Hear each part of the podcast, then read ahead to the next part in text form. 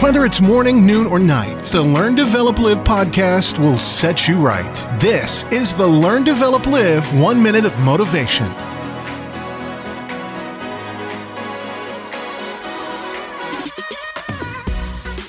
Good morning, and welcome to another Learn, Develop, Live One Minute of Motivation.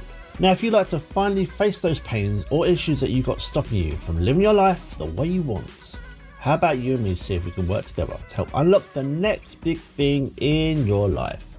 Send me a text message on 07801 543 515. Let's book a time together and get this thing of yours on the road. But first, here is today's quote. Today's three year olds can switch on laptops, play with iPads. Me? When I was three, I ate mud. Yep, that's what I did. It's funny how times change. Technology evolves and allows you to now talk to someone on the other side of the world instantly. Now, that's just one example how things do change. So, how about you? Have you changed? How have you changed?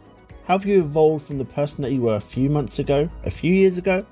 Every day is another chance to make a better version of yourself. After all, there's more to this life than just eating mud.